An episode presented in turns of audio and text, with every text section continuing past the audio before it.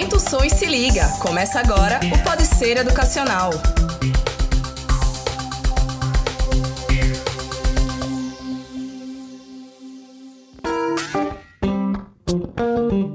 E aí, rapaziada, tudo certinho com vocês? Estamos começando mais um Pode Ser Educacional, seu podcast de informação e assuntos diversos. Eu sou Rudá Braga e estou aqui com a minha amiga Priscila Ferreira, minha colega de profissão, jornalista como eu. Tudo bem? Oi, oi, gente, tudo bom? Hoje a gente vai receber aqui o professor de Educação Física, Pedro Neves, que vai bater um papo legal com a gente. Tudo bem, professor? Tudo jóia. Um prazer estar aqui com vocês e falar para os ouvintes aqui do Pode Ser. Só lembrando, pessoal, que para ouvir a gente, vocês podem acessar o Spotify, o Deezer, o Google Podcast, tá certo? Então, hoje o assunto é esportes. A gente vai falar sobre os esportes que têm um perfil de alto rendimento, né? Para pessoas que não, não são atletas. Porque hoje em dia você vê uma adesão muito grande a esses esportes, é, cada vez mais crescendo, né? Essa, essa adesão. É, mas será que será que realmente são esportes com o perfil, né? Dessa, dessa galera? Que a gente vai descobrir hoje conversando com o professor, batendo esse papo aqui. E aí eu queria perguntar, já começar perguntando, qual a diferença entre esporte e é, uma prática comum de atividade física. Como é que você define o que é esporte Existe e o que diferença? não é? Bom, o esporte ele tem três vertentes. Existe um esporte chamado esporte educação, que é o que normalmente é praticado dentro do contexto escolar. Existe o esporte praticado a nível de alto rendimento, que é o que a gente vê, por exemplo, nas competições olímpicas, nos mundiais sul-americanos, essas competições que exigem de fato um desempenho máximo dos atletas. E existe um esporte considerado esporte participação, que tem uma função social que é de integração, de fazer com que as pessoas elas possam aderir à prática da atividade física. Então, dentro desse contexto, né, hoje como essas modalidades como a corrida, o crossfit ou cross training, elas apresentam competições e têm uma função é, de integração de boa parte das pessoas, né? apesar de existirem atletas de alto rendimento que também competem nesse tipo de modalidade, ela se enquadraria dentro de um contexto esportivo, mas também associado a pode ser chamado como uma prática de exercício, não só como um esporte, mas pode ser considerado também apenas uma prática de exercício. Depende do sujeito que está praticando e de onde ele se insere, se ele vai competir, se ele não vai, se ele vai participar com algum fim específico associado a desempenho, performance. Sim, sim. Então é isso que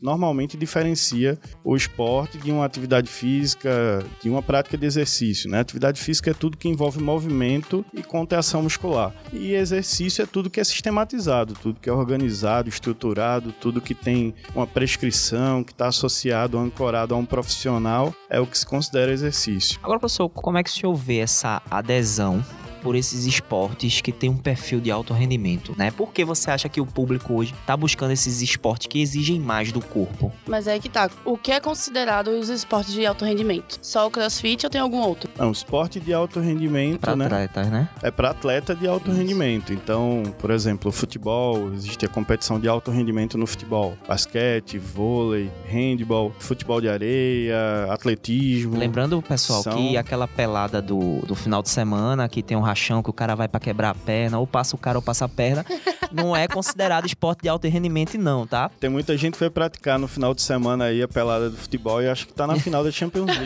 mas não é isso o esporte de alto rendimento.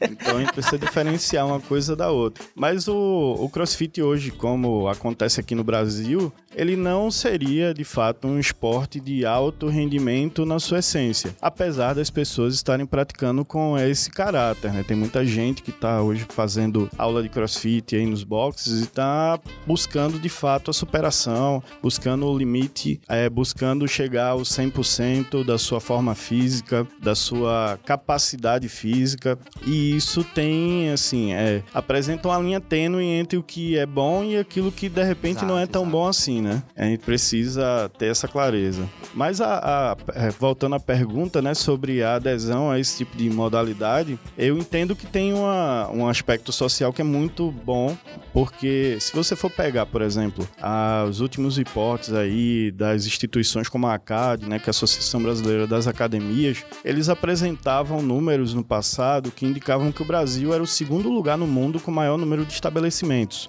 Então pensa que o Brasil só perdia para os Estados Unidos quando o assunto era número de academias de ginástica, de centros esportivos que proporcionavam esse tipo de prática. No entanto, quando você ia comparar, por exemplo, com a Europa, os Estados Unidos, o, o número de praticantes, né, nesses países beirava por cerca de 14, 15% das pessoas viventes no país praticavam dentro de um estabelecimento como esse. E no Brasil, apesar de ser o segundo lugar com o maior número de estabelecimentos, a gente tinha somente cerca de 4% da população brasileira praticando exercício dentro de um local estruturado que se propõe a oferecer um serviço para isso. Então, depois que surgiu, de repente, aqui no Nordeste, mais recentemente, mas no Sul e Sudeste, um pouco antes, esse advento aí do CrossFit, da corrida de rua, o número de praticantes de atividade física e exercício aumentou muito. E isso é muito bom. É muito bom para as pessoas, né? Que elas se movimentem. Que o corpo ele foi criado para isso, para fazer movimento. Por outro lado, existem cuidados que as pessoas têm que tomar. E esses cuidados eles precisam ficar claros, né? Porque senão a atividade que é muito boa em sua essência acaba se tornando prejudicial. Esporte de alto rendimento, normalmente a gente acaba tendo lesões. Como prevenir essas lesões? Tem como não existir ou não? Então, a lesão ela pode acontecer mesmo para quem está preparado, né? E só que o cuidado que a gente toma na nossa intervenção é de fazer com que a pessoa se prepare para não ter a lesão. Então, como é que faríamos isso, né? Por exemplo, a primeira prerrogativa da intervenção de um profissional de educação física é uma avaliação. Então, a primeira coisa que ele precisaria fazer é avaliar as pessoas, observar como as pessoas estão, quem são essas pessoas, qual a sua rotina de trabalho, como é que elas vivem, como elas dormem, qual a alimentação, é, se tem algum problema de postura, se tem alguma lesão prévia. Você precisa conversar com as pessoas. Precisa. Conhecer. Precisa. É, conhecer, né, com quem você tá lidando, saber se o cara tem algum problema, né, ou a mulher também que vai fazer e tal, tem algum problema crônico, físico, né, você nunca sabe. Isso é essencial, né, é. essencial para qualquer prática, faça uma avaliação prévia. Então, dentro dessa avaliação, se observam os aspectos particulares de cada sujeito. E, consequentemente, a partir dessas particularidades, é possível sim estruturar uma prática que seja segura e que de repente ajude o sujeito a compensar problemas que ele traz. Algum déficit que ele algum tenha. Algum déficit né? que ele tenha. Mas, assim, a prática de exercício saiu de casa, vai fazer atividade física, até uma caminhada que seja, pode sofrer uma lesão, né? É raro, obviamente, é muito difícil, mas pode acontecer. No entanto, é, o número excessivo de lesões que a gente visualiza hoje é fruto de ausência de cuidado. Com cuidado, você minimiza. Até no esporte de alto rendimento, né, existem técnicas avaliativas para minimizar as lesões. Então, hoje os atletas eles são avaliados até mesmo de acordo com a temperatura corporal local. Então, existe um exame chamado termografia que se usa muito no esporte, principalmente futebol, para observar que área do corpo está aquecida, essa área tem um fluxo sanguíneo maior, provavelmente é onde está tendo maior atividade metabólica e onde está acontecendo alguma ação muscular mais intensa. Acontece em exames bioquímicos também, como a, o exame da CK, que foi muito difundido no passado, para observar o desgaste a nível proteico. Então, dentro do desporto de alto rendimento, quando o sujeito é submetido a uma competição, ele é avaliado posteriormente para saber se ele tem condições de continuar praticando ou se ele precisa repousar. E só que nesse movimento que tem acontecido atualmente, boa parte das pessoas não, elas fazem atividade intensa todos os dias e sem um cuidado avaliativo adequado. É errado fazer essa atividade todos os dias? Depende de como ela é praticada. Se ela não for pensada, né, de forma organizada, ela pode sim ser prejudicial. É porque eu tô pensando no cenário aqui. Eu sou um sedentário, sou um cara que nunca pratiquei esporte, sempre, né, tomo minha cervejinha. É, um gordinho fofinho. Um gordinho fofinho, né? Gosto só de assistir TV e tal. E aí o médico diz, ó, oh, você precisa começar a se exercitar, porque senão você vai, vai né? Você, você vai tá adoecer, né? você tá sedentário e tudo mais, isso não vai ser bom para sua velhice. Aí eu vou, beleza, vou me inscrever no esporte. Aí o esporte do momento é, sei lá, a corrida, o crossfit. Vou, vou me matricular. Quais são os cuidados eu, né, como, como uma pessoa que vou integrar um, desses esportes, quais são os cuidados que eu tenho que ter para justamente não ter um problema maior? Ter, ter um profissional, você ir para um lugar onde tem um, você sim. vai começar um esporte desse, ir para um lugar onde tenha profissionais, eu acho que é a coisa mais inteligente a fazer, né? do que Esse é o primeiro cuidado. É o primeiro É o cuidado, primeiro né? cuidado. É procurar um profissional, porque profissional ele vai poder sim fazer essa avaliação que a gente vinha comentando antes, né? De preferência formado. De um preferência formado em educação física, porque o curso hoje ele exige uma formação de quatro anos, quatro e meio, dependendo do currículo. E esse curso ele privilegia conhecimentos da área de anatomia, fisiologia, da área de fisiologia do exercício, da área de biomecânica. Então são conhecimentos que vão dar ao profissional a capacidade de avaliar o sujeito de maneira a entender quem é esse sujeito. Então esse é o primeiro ponto, né? Eu, eu sempre digo assim que não existe atividade proibida, mas existe sujeito inadequado para a atividade. Então nem todo mundo está apto a, por exemplo, sair do zero, do sedentarismo e começar numa atividade de alta intensidade. Na verdade, eu diria que ninguém está apto a fazer isso. As pessoas têm que ser pré-condicionadas primeiro, para depois, Porque leva um gradativamente, certo tempo pra você chegar lá, né? Sim, não vai ser do isso. nada que você vai chegar, eita, vou botar... Nem atleta As de alto anilhas e rendimento, né? Eu sou ex-atleta de boxe, por exemplo, e, e- e quando eu passava algum tempo parado, que eu não lutava, pra voltar era gradativamente, Mas é- né? é você corre da academia, 5 você não chega lá quilômetros pra já poder correr agachando, é uma 7, adaptação depois correr corpo. 10, né? Você não, não, não, não chega assim e ah, parou dois meses, não tá competindo, aí volta a competir e volta na mesma intensidade que você tava. Então até um, um cara que é, trabalhou a vida toda e tal, competiu a vida toda, ele tem que ter esses cuidados, né? Tem que ter. Tem que ter esses cuidados. E aí, depois que o, o profissional de educação física avalia, ele pode sim indicar, por exemplo, a uma outra conduta, como, por exemplo, o encaminhamento ao médico para que se observe algum aspecto particular que tenha sido observado durante essa avaliação, né, algo que traga risco à prática do exercício, porque praticar exercício é muito bom e todo mundo precisa praticar exercício, mas a gente precisa ter cuidado ao iniciar uma atividade física, né, um exercício, para depois não se colocar numa situação de risco, né? A gente tá falando só da parte, digamos assim, a gente indo até o profissional. É, já aconteceu, eu já fiz Muay Thai. E acho que é com um mês, mais ou menos. Minha nossa senhora, essa mulher fazendo Muay Thai, a mulher tem quase 1,90m de altura. Peraí, pô.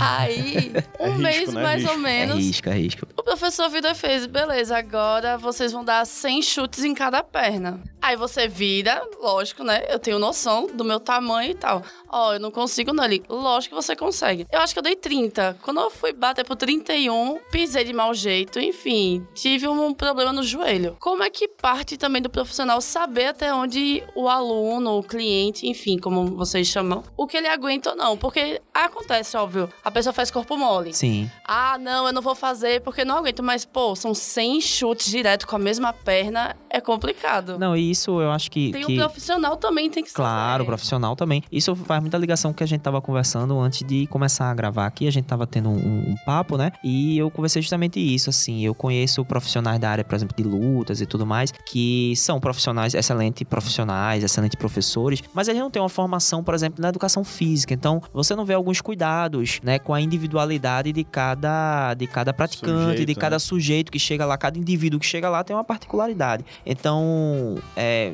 complementando a pergunta dela aí, quais são os requisitos assim de um bom profissional nessa área, né? Olha, o cuidado em monitorar os seus alunos, isso daí é, é básico, né? É, eu diria que assim, a gente tem aprendido na educação física, às vezes, com outras profissões. Por exemplo, quando você vai ao hospital e passa por algum procedimento no hospital, a equipe de saúde ela tem o cuidado de fazer todo um histórico do paciente e de fazer o que a gente chama de evolução do paciente, né? Eles vão lá, registram tudo, como que o sujeito estava num dia, como ele está no dia seguinte, tipo de resposta ele teve, como foi que ele evoluiu de um dia para o outro. E dentro da prática do exercício, isso também é necessário. É importante que o profissional ele faça esse tipo de monitoramento, esse tipo de avaliação. E como é que ele pode fazer isso? Ah, tem que tirar o aluno da sala todo dia para testar ele em testes específicos de condicionamento físico? Não, não precisa. Basta que ele acompanhe e registre aquilo que está acontecendo no dia é, da atividade. Então ele faz esse registro e vai acompanhando a evolução gradativa do sujeito.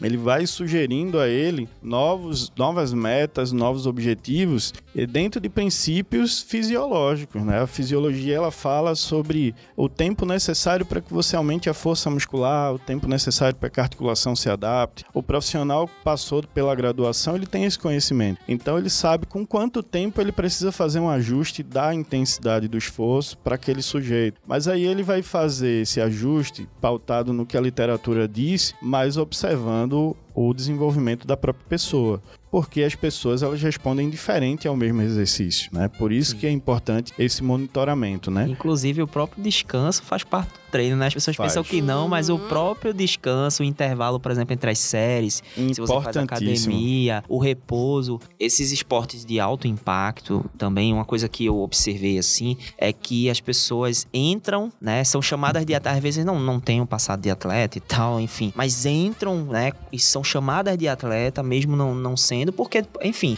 não é por falta de vontade ou capacidade, mas se dividem em outras atividades, trabalham o dia Sim. todo e tudo mais, você não pode exigir. Mas aí essas pessoas entram, são chamadas de atleta, e aí não tem, por exemplo, outros aspectos que são importantes, como o sono, a alimentação. É um conjunto, na né? verdade, né? Qual a importância, professor, do, do sono, da alimentação, de outros. Quais são os outros aspectos importantes, além da prática de exercício Fatores, físico? Né? Opa, esses dois aí são fundamentais, né? Sono e alimentação. Tá ferrado. É. Você fala de.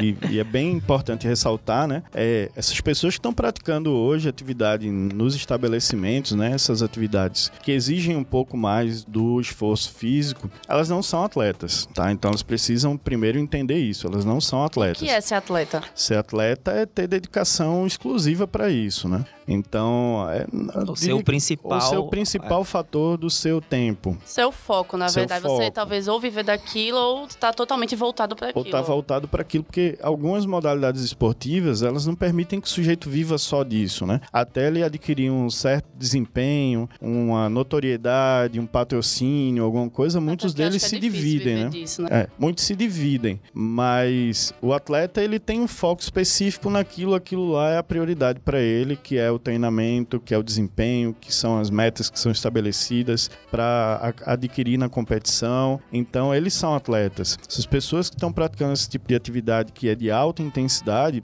não pode ser chamado de atleta, elas precisam entender que elas não são atletas. E por que, que elas precisam entender isso? Porque quando elas se colocam numa condição de atleta sem ser atleta, ela aumenta a chance de risco, a chance de lesão. E o que é que acontece normalmente, né? Normalmente é assim, você vai pegar o retrato da sociedade atual, as pessoas elas estão doentes aí, elas estão sedentárias, com excesso de peso, com muitos problemas articulares, as pessoas estão estressadas porque o ritmo de trabalho é muito intenso, elas dormem mal, acordam muito cedo, elas se alimentam mal na rua, porque não tem tempo de. Somos todos jornalistas, então, né? Ah. Né? você queimar. Ou às vezes profissionais de educação física. Profissionais de educação sofrem, física também, né? Sofrem desse mal também. Casa de ferreiro, é, de muitas vezes. Então, o que acontece é que essas pessoas elas têm um, uma série de descompensações a nível articular, a nível postural, é, uma série de respostas né, a nível hormonal em função do estresse diário que faz com que o corpo delas não esteja preparado de cara para começar uma atividade nesse nível de exigência. Então é importante que ela tenha essa noção, porque senão ela vai se machucar. E é muito, tá, tem sido muito frequente, né, as lesões, elas têm sido frequentes nesse tipo de programa, porque as pessoas primeiro não são conscientes e muitas vezes a própria rotina da atividade por envolver ações coletivas não apresenta o controle totalmente satisfatório do, dos aspectos inerentes àquela prática. Então, é esse tipo de consciência é importantíssimo. Aí, quando o assunto é sono, o corpo da gente ele responde dentro de um padrão que é chamado de ritmo circadiano.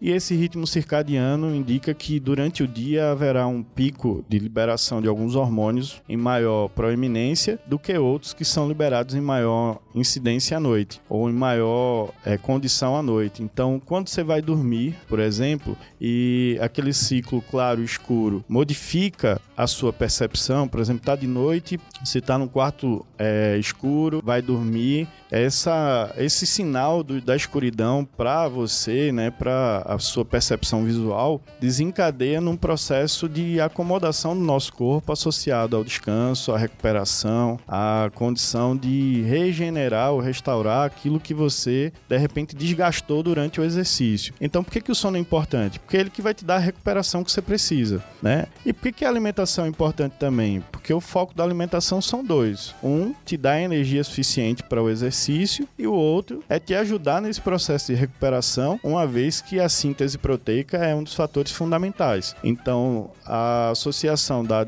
dieta ao exercício torna o exercício mais eficiente. E o sono dá aquilo que você ganha por conta do desgaste do exercício. Minha mãe é, sempre disse que o sono era muito importante. Ela dizia, vai, quando eu era pequeno, né? crescer, né? Vai dormir, menino, que tu vai crescer, vai dormir. Então eu acho que eu não dormi muito, né? Que eu não cresci muito. E Priscila dormiu demais, né? bastante. Pior que não. Priscila dormia muito.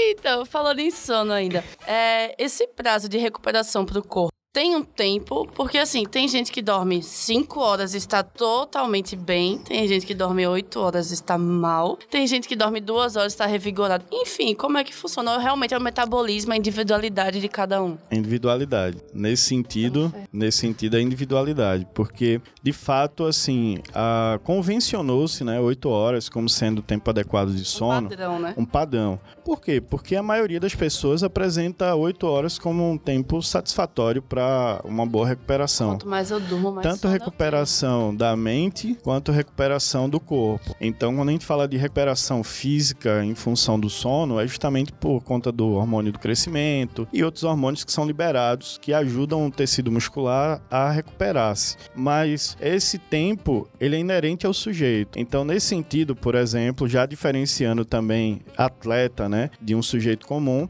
a- os atletas olímpicos do Brasil, eles passam por uma avaliação do sono. Existe um professor chamado Marco Túlio de Mello que coordena esse projeto, né, dentro do Comitê Olímpico Brasileiro, e ele avalia os atletas individualmente para saber quantas horas de sono cada sujeito precisa ter para uma boa recuperação. E aí depois desse tipo de avaliação, esses atletas eles acabam colocando o despertador lá para tocar no horário que ele tem que dormir, porque senão o corpo dele não recupera bem. Se não recupera bem, a performance cai. E se a performance cair, ele não alcança o- desempenho esperado. né? Quando o assunto é a prática regular dentro de um, de um estabelecimento ou num parque, numa praça, é importante ter o cuidado de, de repente, dosar bem a, a atividade praticada com o tempo de recuperação para que você não tenha um efeito adverso, porque se você não recupera, ao invés de melhorar o condicionamento, ele vai piorar e o músculo vai se desgastar demais, ele não recupera e, consequentemente, você se lesiona. Então, a lesão pode ser fruto também de uma má recuperação. Então aquele, aquele meme que, que circula por aí com a foto de Will Smith dizendo trabalha enquanto eles dormem, não é verdade não, né? Que, eu que a galera tem um problema com o sono, diz aí que todo mundo tem que trabalhar, trabalhar, trabalhar sem parar. Vai ter que dormir também, né? Tem que professor? dormir também, se não dormir, não funciona, né? Não funciona. Tem que dormir, se alimentar e treinar. Por que, que é difícil fazer é, sair do sedentarismo e começar uma prática de exercício? Primeiro, porque quando você começa o exercício, você não sente prazer, você sente dor, né? Você Primeira sente semana, é, primeira Deus semana é do céu. cansaço, é dor, Muscular, né? Você desgaste, não consegue então um lápis. tá você doendo. fica com dificuldade no dia seguinte, então as pessoas acham assim, não, eu vou começar a fazer o exercício hoje e vou ter muita, muito prazer porque se fala que o exercício libera hormônios que dão prazer. Libera hormônios que dão prazer, porém quando você já pratica o exercício há um certo tempo. No começo não.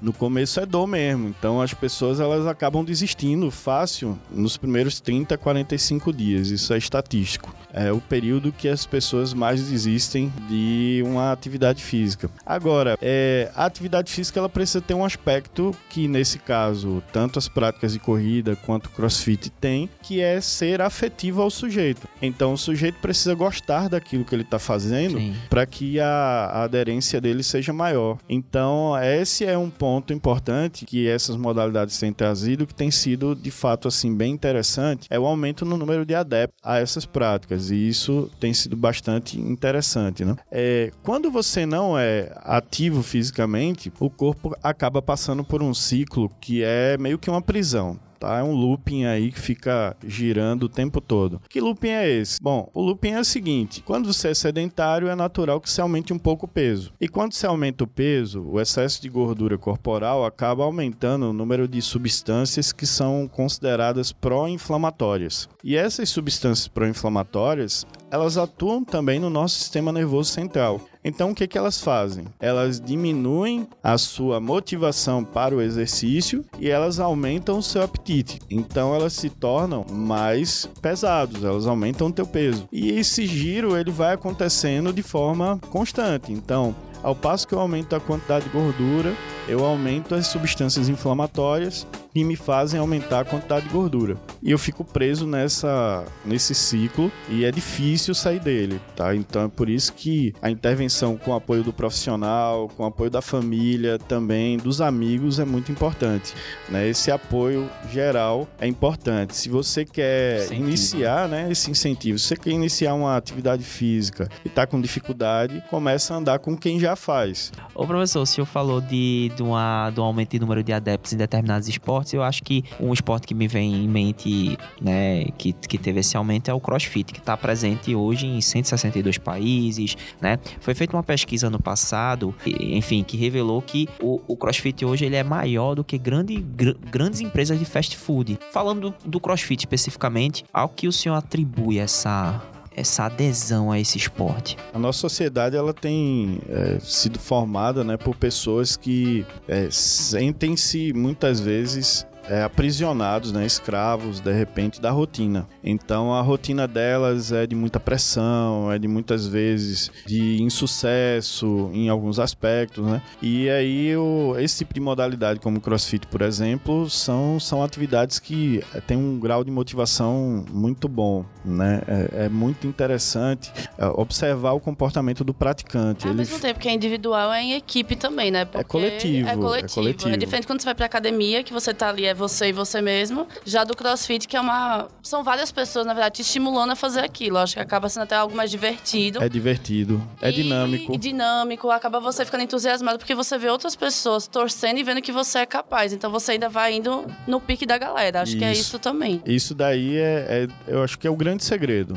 né? É coletivo, é dinâmico. As pessoas se superam, então elas têm aquele sentimento de vitória. Olha, eu consegui. Ah, eu não conseguia correr tanto tantos quilômetros, agora eu consigo. Ah, eu não subia a corda, agora eu subo. Ah, eu não conseguia de repente é, levantar o pneu lá, agora eu consigo. E esse, essa convivência né, coletiva, ela ajuda muito as pessoas a se manterem praticando. Elas começam a, a participar de uma atividade que não é engessada, ela não é, é frequentemente do mesmo jeito. Cada dia tem uma rotina diferente, envolve exercícios diferentes, envolvem de repente treinadores diferentes e envolvem pessoas que estão ali pelo mesmo motivo, elas querem se superar. E esse, essa sensação né, de vitória, de conquista, a cada passo que elas conseguem é, é algo fantástico que motiva elas a praticarem. É, agora eu né, recordei de uma coisa que o senhor falou um pouco antes, que é, o senhor falou aqui assim, é, a gente tem que saber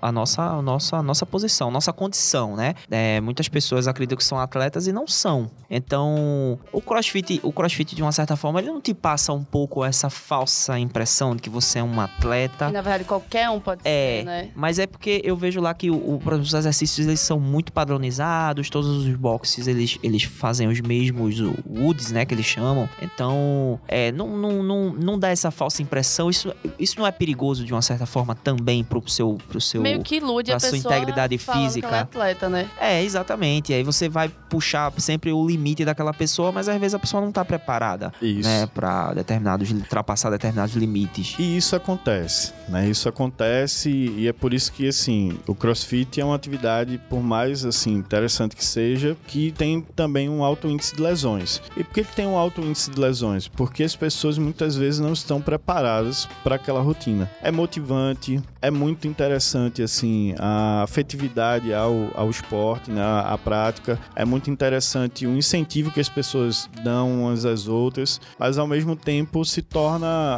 até um pouco arriscado, porque vai para lá todo tipo de pessoa. Então, a gente tem pessoas que já têm um bom condicionamento, porque já praticavam musculação antes, ou praticavam alguma outra São atividade, ex-atletas. são ex-atletas e vão para lá e se inserem nessa atividade, porque ela é muito dinâmica, né? Ela muda, e mas existem pessoas que estão saindo do sedentarismo e indo para lá também. Então são essas pessoas que têm que ter um cuidado a mais. Por quê?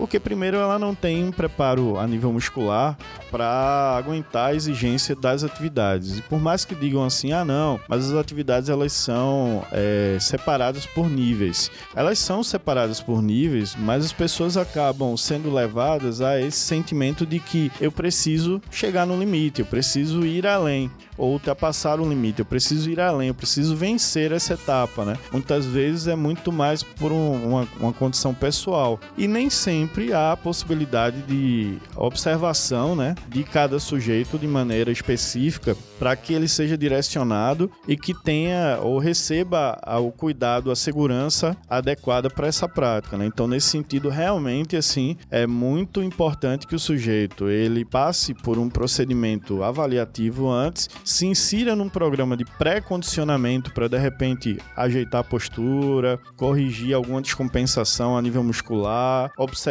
como que se estão alinhadas as articulações para depois iniciar essa prática, né? Se ele faz isso de cara sem esse cuidado, ele sim está aumentando o risco de lesão, porque as atividades elas são de alta intensidade e levam a esse sentimento de competição.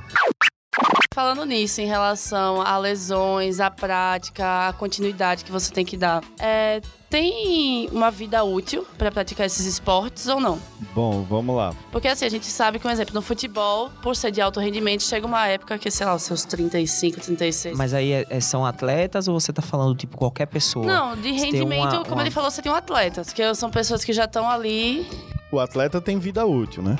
Porque até porque assim, o conceito do treinamento para o atleta no Brasil mudou de uns anos para cá, né? Se você pegar, por exemplo, as gerações do vôlei mais antigas, elas paravam de jogar mais cedo. Por quê? Porque normalmente eles tinham lesão no joelho. E aí, esses atletas que são exigidos a, a uma rotina de saltos muito grande, eles acabavam se machucando muito e o tempo de vida útil dele como atleta era curto. Mesma coisa acontecia com o futebol. O atleta de futebol ele tinha um tempo de vida útil curto. Porém, o conceito do treinamento desportivo hoje passou a ser não só de vamos chegar ao alto rendimento, mas vamos chegar ao alto rendimento dando a esse atleta uma condição de continuar em alto rendimento por mais tempo. E o que foi que mudou fundamentalmente nisso aí? Por exemplo, se você falar de futebol, hoje todo clube que se preza, antes do treino físico, tem uma sessão de fisioterapia. Ah, mas fisioterapia, eles estão machucados? Não, é fisioterapia preventiva. Sim. Então ele vai fazer alguns trabalhos lá que são chamados de neuroproprioceptivos, algumas ações de compensatórias, movimentos para melhorar a condição articular, melhorar a flexibilidade, melhorar o balanço muscular para que ele não tenha, por exemplo, uma parte anterior da coxa muito mais forte do que a posterior ou uma perna muito mais forte do que a outra. Então ele vai fazer um trabalho que é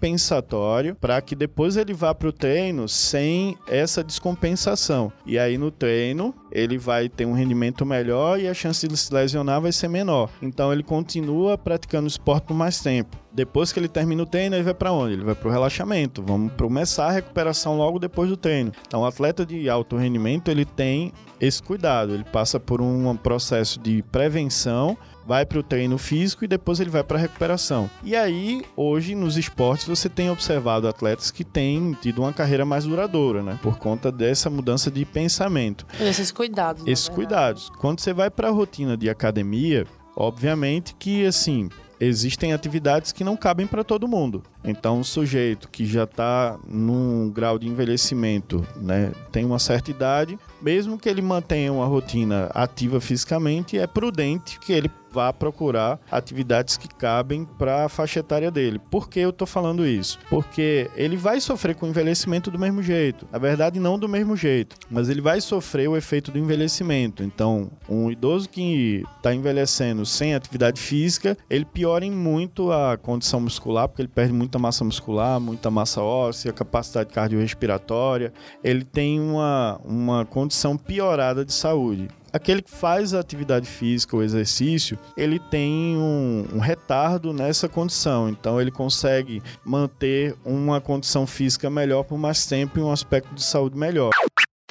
É, eu quero agradecer a sua presença aqui hoje. Obrigado por esclarecer aí esses questionamentos em relação, dúvidas, tirar as nossas dúvidas, exatamente.